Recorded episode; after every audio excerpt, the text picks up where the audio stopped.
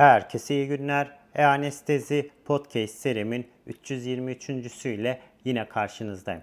Bugün preop değerlendirmeye devam ediyoruz. Hazırsanız haydi başlayalım.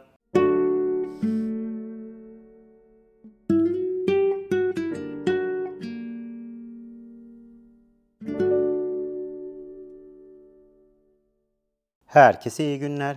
E-Anestezi Podcast serimin 323.süyle yine karşınızdayım. Bugün preop değerlendirmeye devam ediyoruz. Bugün kırılgan geriatrik hastaların preoperatif optimizasyonuna bakalım. Yaşlı cerrahi hastalarda yapılan preoperatif değerlendirmenin bir amacı da cerrahi sonuçları optimize etmek için beslenme bozukluğu, fiziksel işlev yetersizliği, anksiyete ve sosyal izolasyon gibi imkanlar dahilinde değiştirebilir risk faktörlerini tespit etmektir. Bu ihtiyacı karşılamaya yardımcı olmak için bir takım yeni geriatrik pre-rehabilitasyon modelleri ortaya konulmuş ve bunların bazıları iyi sonuçlar vermiştir. Bu programlardan ilki olan çalışma öncesi ve sonrası ameliyat geçiren yaşlı hastaların proaktif bakımıydı. Bu projenin en önemli amacı isteğe bağlı ameliyat geçiren risk altındaki yaşlılarda komplikasyonları ve hastane kalış süresini azaltmaktı. Buradaki yetkililer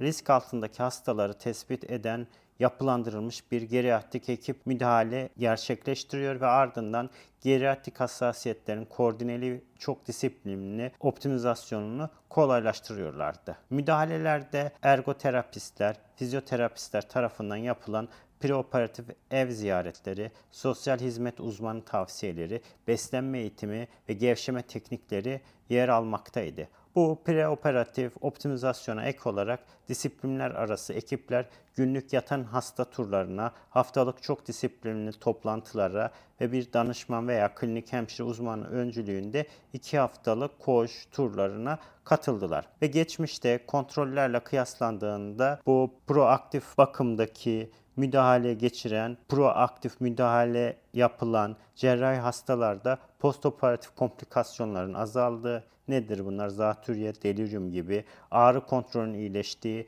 gecikmiş nakil organlarının düştüğü, uygunsuz idrar sondası kullanımının azaldığı ve hastane kalış süresinin kısaldığı görülmüştür. Yine benzer bulgular bir başka öncesi ve sonrası çalışma olan ve yakın zamanda da bildirilen yaşlı sağlığının preoperatif optimizasyon çalışmasında yine aynı şekilde ortaya konulmuştur. Bu preoperatif disiplinler arası klinik risk altındaki hastaları yani nedir bunlar? 80 yaşından daha büyük yahut eş zamanlı olarak geriatrik hassasiyeti olan 65 yaşından ve daha büyük hastaların değerlendirilmiş ve hedefe yönelik optimizasyon tasarlanmıştır. Geçmiş kontrollerle kıyaslandığında geriatrik, pre-rehabilitasyon ve yatan geriatrik hastaların birlikte yönetimi, kombinasyonu hastane kalış süresinin azalmasına, hastaneye yeniden yatış oranlarının düşmesine, öz bakım ile eve taburcu olma oranlarının artması ile ilişkiliydi. Ümit veren bu pre-rehabilitasyon programının başka bir örneği de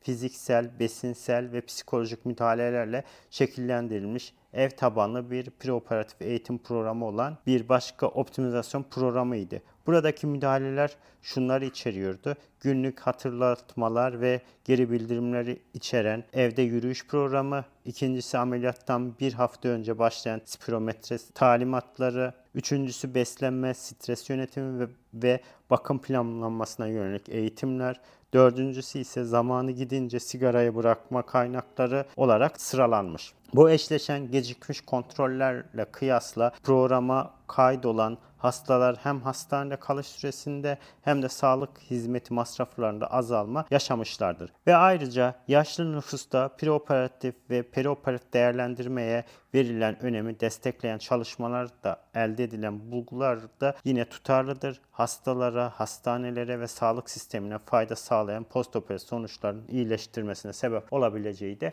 ortaya konulmuştur. Evet, yaşlı hastalardaki preoperatif değerlendirme ve optimizasyona baktığımız zaman bilişsel yetiyi değerlendirmek için minikok testi, görme ve işitme testleri veya bozuklukları değerlendirilebilir. Alkol bağımlılığı ve ilaçları incelenebilir ve buradaki preoperatif optimizasyonda ise taramada bilişsel bozukluğu olduğu tespit edilen hastalar için geriatri uzmanlarının değerlendirmesine yönlendirilebilir ya da hastaya tüm yardımcı aletleri nedir bunlar gözlük, işitme cihazları gibi hastaneye getirmesi hatırlatılabilir. Ameliyat öncesi sakinleştirici veya psikotrop ilaçların kullanılmasını yine sınırlandırılabilir. Fonksiyonel değerlendirmeye baktığımız zaman ise günlük yaşam aktivitelerini ve günlük yaşamın enstrümanlarının aktivitelerini gerçekleştirme becerisini değerlendirilebilir ya da düşme geçmişi öğrenilebilir ya da sürekli kalk yürü testi yaptırılabilir. Preoperatif optimizasyon için ise ameliyattan önce bir fizyoterapist tarafından resmi değerlendirme yapılarak fonksiyonel eksiklik eksiklikleri veya düşkün olan hastalarda yine hastaneye sevk edilebilir ya da egzersiz eğitimi verilebilir,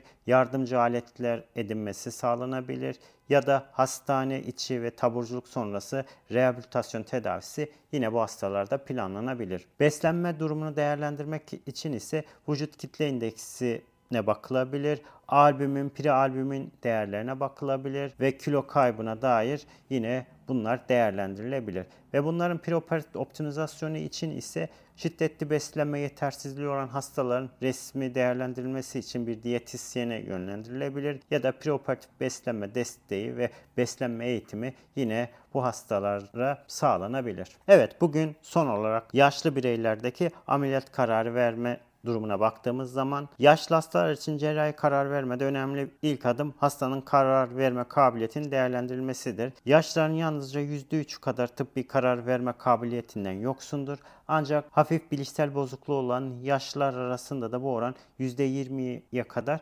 çıkmaktadır. Minikok testine baktığımız zaman bilişsel bozukluğu cerrahi ortamda incelemek için etkili bir yoldur ve hastanın böyle bir kabiliyeti yoksa tedavi hedefleri ve seçimleri hastanın daha uygun şekilde katılımıyla hastanın yakınlarıyla tartışılabilir. Bilişsel olarak sağlam hastalar bile ameliyat kararlarına dahil olan riskleri ve bedellerine karşı kavramlar zorluklar çekebilirler ve bunu öğrenme yöntemleri, olası risklerine dair hastalara geri bildirim vermeleri istenebilir ve bu risklerin beklenen faydaları ve ameliyatın alternatifleri tam olarak anlaşıldığını te- teyit etmek için yine yararlı olabilir ve öğrendiğilerini anlama yöntemlerinin kullanılmasına yardımcı olacak şekilde diğer değişik kaynaklar da mevcuttur. Ortalama ömrü sınırlı olan yaşlılarda ortak karar verme aslında esastır. Altta yatan cerrahi durumu düzeltme sürecine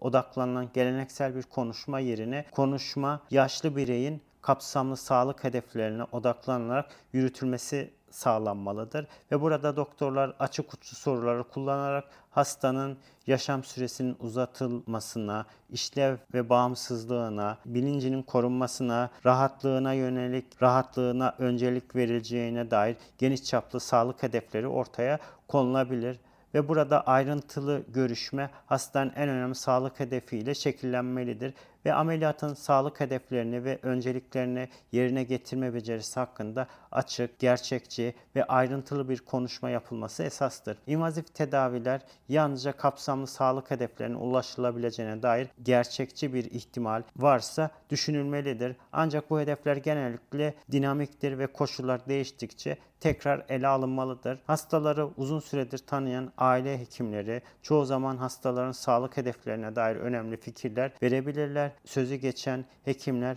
bu görüşmeye dahil edilmelidir. Yüksek risk taşıyan cerrahi karara yardımcı olmak için preoperatif palyatif bakım konsültasyonları, ameliyat olmaya karar veren kötü prognozlu bireylerde özellikle de 6 aydan daha az ömür kaldıysa bu durum yine göz önüne alınmalıdır. Evet, bugün kırılgan geriatrik hastaların preoperatif optimizasyonundan ve yaşlı bireylerdeki ameliyat kararı verme durumuna baktık. Bugün anlatacaklarım bu kadar. Beni dinlediğiniz için teşekkür ediyorum. İyi günler.